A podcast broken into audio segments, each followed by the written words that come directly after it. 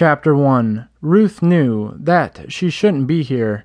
There was some things that God just didn't permit, and her community wouldn't permit it either.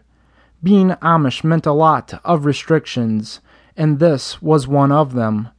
Jeremiah stood before her, and tomorrow they'd be husband and wife, but they weren't yet. She couldn't help but to blush as he cupped her face. They shared a long, passionate kiss. His stubble tickled her every time he kissed her, and yet she couldn't help but to moan into the kiss. She knew it was wrong what they were doing. They were stealing kisses and touches wherever they could, even though she should be waiting. Jeremiah was persistent, and it was the night before their wedding. No one even knew she'd be here.